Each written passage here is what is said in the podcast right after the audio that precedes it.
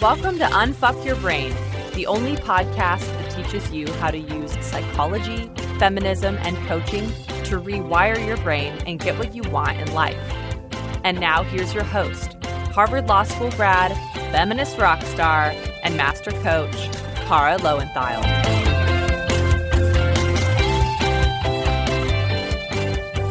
Hello, chickens. Time for another installment of listener questions and answers. We have some great ones today that I think are going to really help you guys understand how to apply the teachings. So let's just jump in. No reason to delay. Hi, Kara. I'm in the midst of overwhelm right now, so I thought I'd go ahead and ask you something that I feel is consuming me. How do you deal with being in high demand? Demand from your clients, demand from your spouse, your friends, your colleagues, your children, and your family. I feel like everyone wants my complete and undivided attention, and I'm struggling to share myself around. I have needy children and a very needy best friend. I'm feeling completely suffocated. Please send help. Okay, it was funny. As I started reading that, like this downpour arrived. You guys might be able to hear the rain. It's funny timing. Okay, so you got to manage your mind, right? Other people can want whatever they want. You don't feel overwhelmed because of them, right? You think your child is needy and your best friend is needy and that everybody's demanding things from you, and that's why you feel overwhelmed. But that's not why you feel overwhelmed. You feel overwhelmed because of your thoughts. You have the thought, my children are needy. You have the thought, my best friend is very needy. You have the thought, everyone wants my complete and undivided attention. Those thoughts are what is creating the feeling of overwhelm for you. So, in this kind of coaching problem, or scenario, what you have to do is examine all these things you think are facts and see how they are just thoughts. Other people may want what they want. I highly doubt that everyone wants your complete and undivided attention all the time. Most of us know that other people have a life, right? But even if it were true that everyone wanted that, when you think that thought, you feel overwhelmed. So you need to really separate out what are thoughts and what are circumstances here and question some of your thoughts and see if those thoughts are serving you. Like we can't silver lining it, so we just agree that everyone wants everything from you, but you feel okay about it, right? We need to change that thought that everyone wants everything from you and that these various people are needy. That's what's making you feel suffocated. Not that they are needy, that you have the thought that they are needy. Okay, hi Kara. I'm improving at recognizing when I'm getting emotionally reactive and letting my thoughts run away from me, which is great. But I'm also starting to notice when other people are getting emotionally reactive and have completely unmanaged minds, which recently has led to me feeling kind of apathetic about their woes and stories. They wouldn't have these issues if they started managing their minds. It seems like something went wrong along the way of my practice because I want to feel empathetic towards these people, especially my loved ones. Do you have any advice as to where I went wrong along the way and how I can work towards being more empathetic? Okay, I don't think that you did go wrong we think that being empathetic means we should believe other people's thoughts about what's wrong with their lives. But I don't know what good that does us. If somebody's upset and then we get upset also because they're upset, how is that serving the situation and how is it serving them? Now, I do think that you could empathize that people in your life are suffering. Their suffering is real. Now, we know it's caused by their thoughts and they don't know that, but they're still suffering. And so you can have compassion for that suffering. But I personally prefer to have compassion rather than empathy. I don't want to feel other people's feelings. That would mean I would have to believe their same thoughts, right? Someone believes a thought and so they feel sad. Now, for me to feel sad, I have to believe their thought too. But I don't want to believe their thought. Why? I don't want to feel sad about their optional thought, right? That doesn't serve me and it doesn't serve them. So I want to have compassion that they're suffering. And I don't coach without permission. So if my friend wants to complain to me about how the guy she's dating is a jerk or whatever, I can just switch into friend mode and just be like, oh my God, that's really hard, right? Or whatever. Like I can validate it.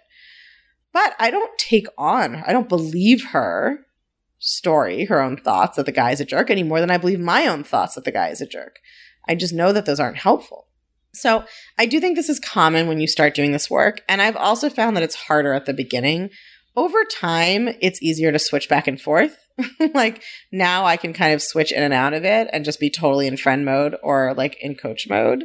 So just know as you keep practicing, it'll get better. But if you want to bring up compassion, I would focus on feeling compassion for their suffering, right? You can remember a time that you believed your own thoughts and it was so painful for you.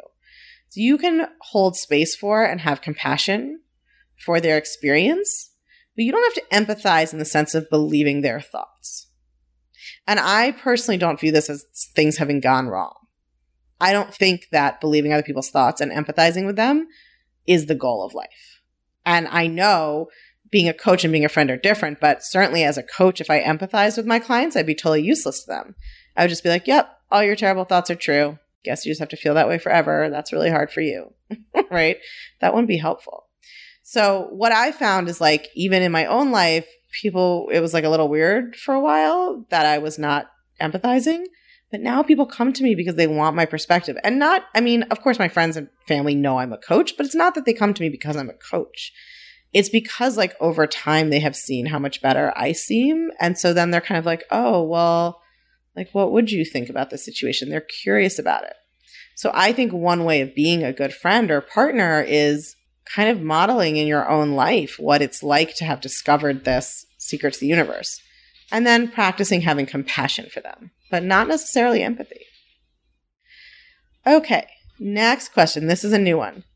Hi, Kara. Your podcast on confirmation bias really hit home. I grew up in a family of fortune tellers, so getting your tarot cards read was like going for a dental checkup, something you did every six months or so. Totally normal. That's part of her question. I'm not said totally normal. That wasn't my commentary. Okay, my last reading foretold disaster with my sewer line. Because of this and other factors, I'm selling my house and I desperately want to close on the sale before sewer line disaster strikes. I had the sewer checked. It does have an issue, but nothing that's going to need fixing anytime soon. My deep confirmation bias and magical thinking says otherwise. I know intellectually I shouldn't listen because fortune telling is BS, yet my irrational mind is grabbing onto this one thing. Help. Okay, well, I would say you're a little far in, right? Once you're selling the house because of it, I'm not sure at that point you're going to be able to tell yourself not to believe it. Here's what I want you to think about a fortune telling or tarot card reading is somebody offering you thoughts to think, and you get to decide, right? And I think that you're really conflicted about whether to believe because you say that you know intellectually you shouldn't listen to fortune telling but you also say that you just got a reading and then you decided to sell your house because of it. So I don't think you're clear on whether you want to believe or not. So what you're sort of want is like believe but not be so bothered by it. But that's not really an option because if you believe that it's true, then you're gonna your brain is gonna fixate on trying to forestall it or avoid it, right? So I think that you have to decide what you really want to think about tarot cards it's totally fine if you want to get readings and believe them. Then, like, go all in, right? But if you find that that's not serving you, then I think that you have to look at consciously choosing how you want to think and feel about tarot cards and about fortune telling rather than this wishy washy thing you're doing here where you get readings, you make big decisions based on them, but then you wish they didn't freak you out, right? Like, that's not really possible. So I think you have some thinking to do about that. Okay. This next one is a great question because this comes up a lot. Dear Kara, thank you again for helping me so much with your podcast. I have done a lot of growth using it. I have a question though. I just finished listening to the podcast about not controlling other people's feelings. I'm a preschool teacher and want to teach this to my four year olds. For example, if child one hits child two, how would you do this? Are they too young to understand this concept? I don't think that they're too young. So, number one, I think that hitting is usually a boundary violation. Now, you know, a four year old can't come up with their own boundary violations, and your job as a teacher is to have those for the class and enforce them. It doesn't mean that like children hitting each other is fine. You know, you get to decide if that's fine in your classroom. But I just think you teach like any concept you want to break down for a child. So, you know, I think children can understand things like what uh, you know teaching them like another child might be thinking a different thing than they are or what another child might have been thinking why they took that action right? Like any concept i think that you can break it down but i don't think they're too young to understand it because we start teaching them super early that other people cause their feelings right? Like oh apologize you hurt her feelings don't do this it'll make someone feel bad. Like we teach them that really young. So i don't see why we can't teach them the opposite and that doesn't mean that you don't have kind of rules for children or that you don't try to inculcate certain kinds of behavior, right? But the big work is really for you on you to manage your mind about whatever the kids are doing. And then secondary to try to teach and model that for them. But as a preschool teacher, I'm sure you're used to breaking down concepts into kind of child versions. And I don't think that any age is like too young to learn it because children are learning all the time are kind of unconscious models of doing things. So there's no reason that we can't teach them conscious models. So I hope that that's helpful in this situation. You know, one child hitting another and saying you don't control other people's feelings. I'm not sure those totally go together. So I think that's why it's a little hard to answer this question specifically. But certainly in terms of like, well, they said they don't like me and now I'm sad, you could talk to them about why are they sad? What is their thought about it? Right. And show them that their thought is what's making them sad rather than the other person. Okay. Let's do a dating question. Hi, Car. What do you do if you like a guy? You've been on three dates. So I don't think this is hypothetical. Let's just put this in the first person. I like a guy. I've been on three dates, but then I got scared and texted him that maybe we shouldn't see each other more, even though I like him and there's a lot of chemistry. I've gotten messed around a lot in the past from men. And from listening to your podcast and doing mindfulness, I'm now more in control of my emotions. But I'm worried because not getting a text back quick enough or hearing a response and having an emotional reaction to it is making me feel weak again. So, how do you deal with that? Okay. So, what you're experiencing is that we do some work on ourselves and then something challenging comes up. And then it turns out we haven't finished the work. And that's totally fine. But then, of course, our instinct is to get rid of the circumstance, right? So we like do work on loving ourselves. And then let's say we get rejected on a date. And then our immediate idea is like, oh, well, I just shouldn't date. I'm not strong enough. But you'll never get strong in isolation without experiencing challenges, right? So you're a strong woman no matter what. But if dating is bringing up thoughts for you, then that's just, those are thoughts for you to work on, right? It's not about this guy at all. You've only been on three dates, you barely know him. It's about your having this intense response to having thoughts and feelings come up and judging yourself about them and thinking that they mean that you're not strong or that you're too emotional. We are always evolving. You are always going to be experiencing new challenges and kind of encountering new situations that are going to bring up thoughts and feelings for you. And that's fine. That doesn't mean anything has gone wrong. It's just the next level of the work. So this just means that the next area for you to do this work in is your thoughts and feelings about dating and what you are making it mean when someone doesn't text you right away or doesn't send the response you want or whatever it is. So I think this is perfect. This is exactly what you need to be working on and it's exactly what the universe is bringing you. Okay. One more for today. Don't worry, there's many more coming.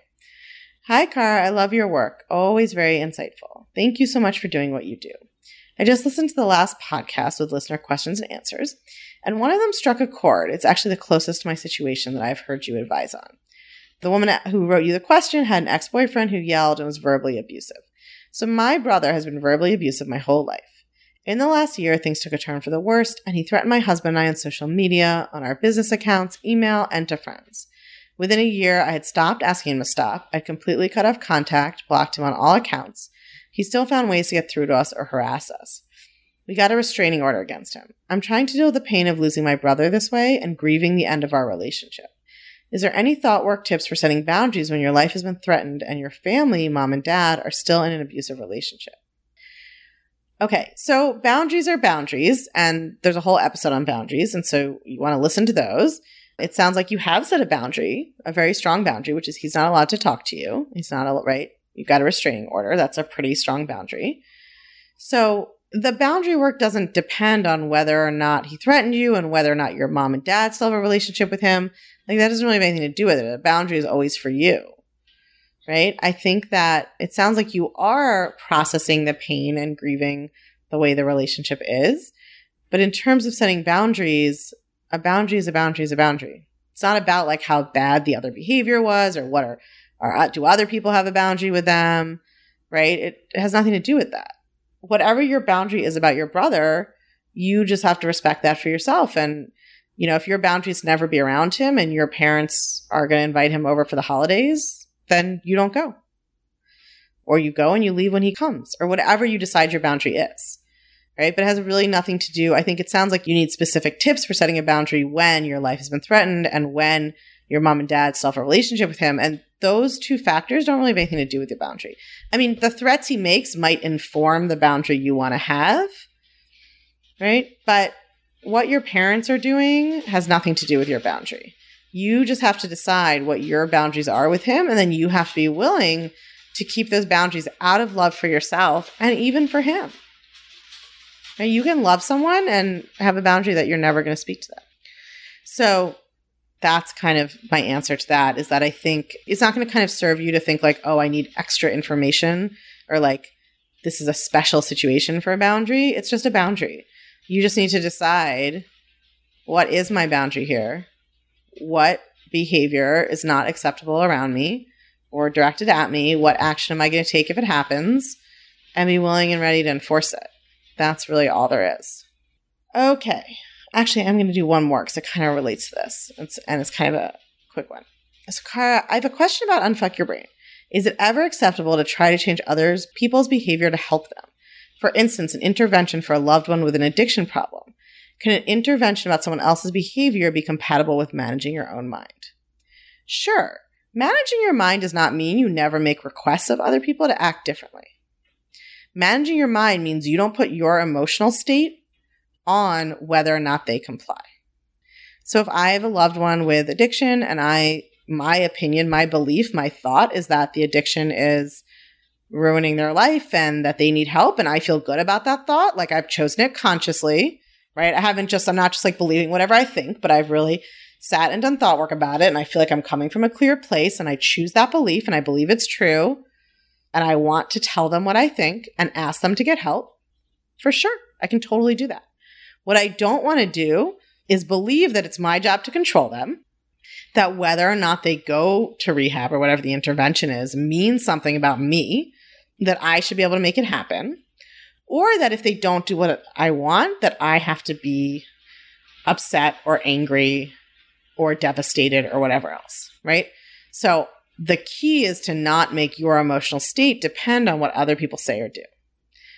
So you can totally have an intervention out of love for yourself, for the other person. But you go into it knowing that they may very well say no and that they are allowed to say no and that you are not going to make them saying no mean anything about you or even about them. Right? You're going to be able to stay in a place of love and you're not going to be coming from a place of trying to control them and giving them the power over your emotions based on whether or not they're willing to go to rehab. So the summary of it and it's really it's the same concept whether it's like an intervention for alcoholism or whether it's like asking someone to take out the trash. You can always make a request but you want to watch your mind so that you are not requiring in your own mind the other person to act a certain way in order for you to feel okay. That's what you want to divorce your emotional state from what they do and whether or not they do what you've asked.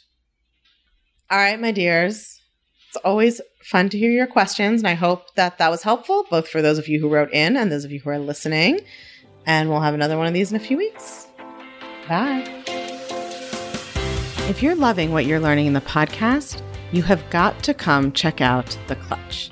The Clutch is my feminist coaching community for all things Unfuck Your Brain. It's where you can get individual help applying all these concepts I teach to your own life and learning how to do thought work to blow your own mind. It's where you can learn new coaching tools not shared on the podcast that will change your life even more. It's where you can hang out and connect over all things thought work with other podcast chickens just like you and me. It's my favorite place on earth and it will change everything. I guarantee it. Come join us at www.unfuckyourbrain.com forward slash the clutch. Or you can just text your email address to 347 934 8861. If you text your email address to that number, we'll text you right back with a link to check out everything you need to know about the clutch. 347 934 8861. Or again, just go online to www.unfuckyourbrain.com forward slash the clutch. I cannot wait to see you there.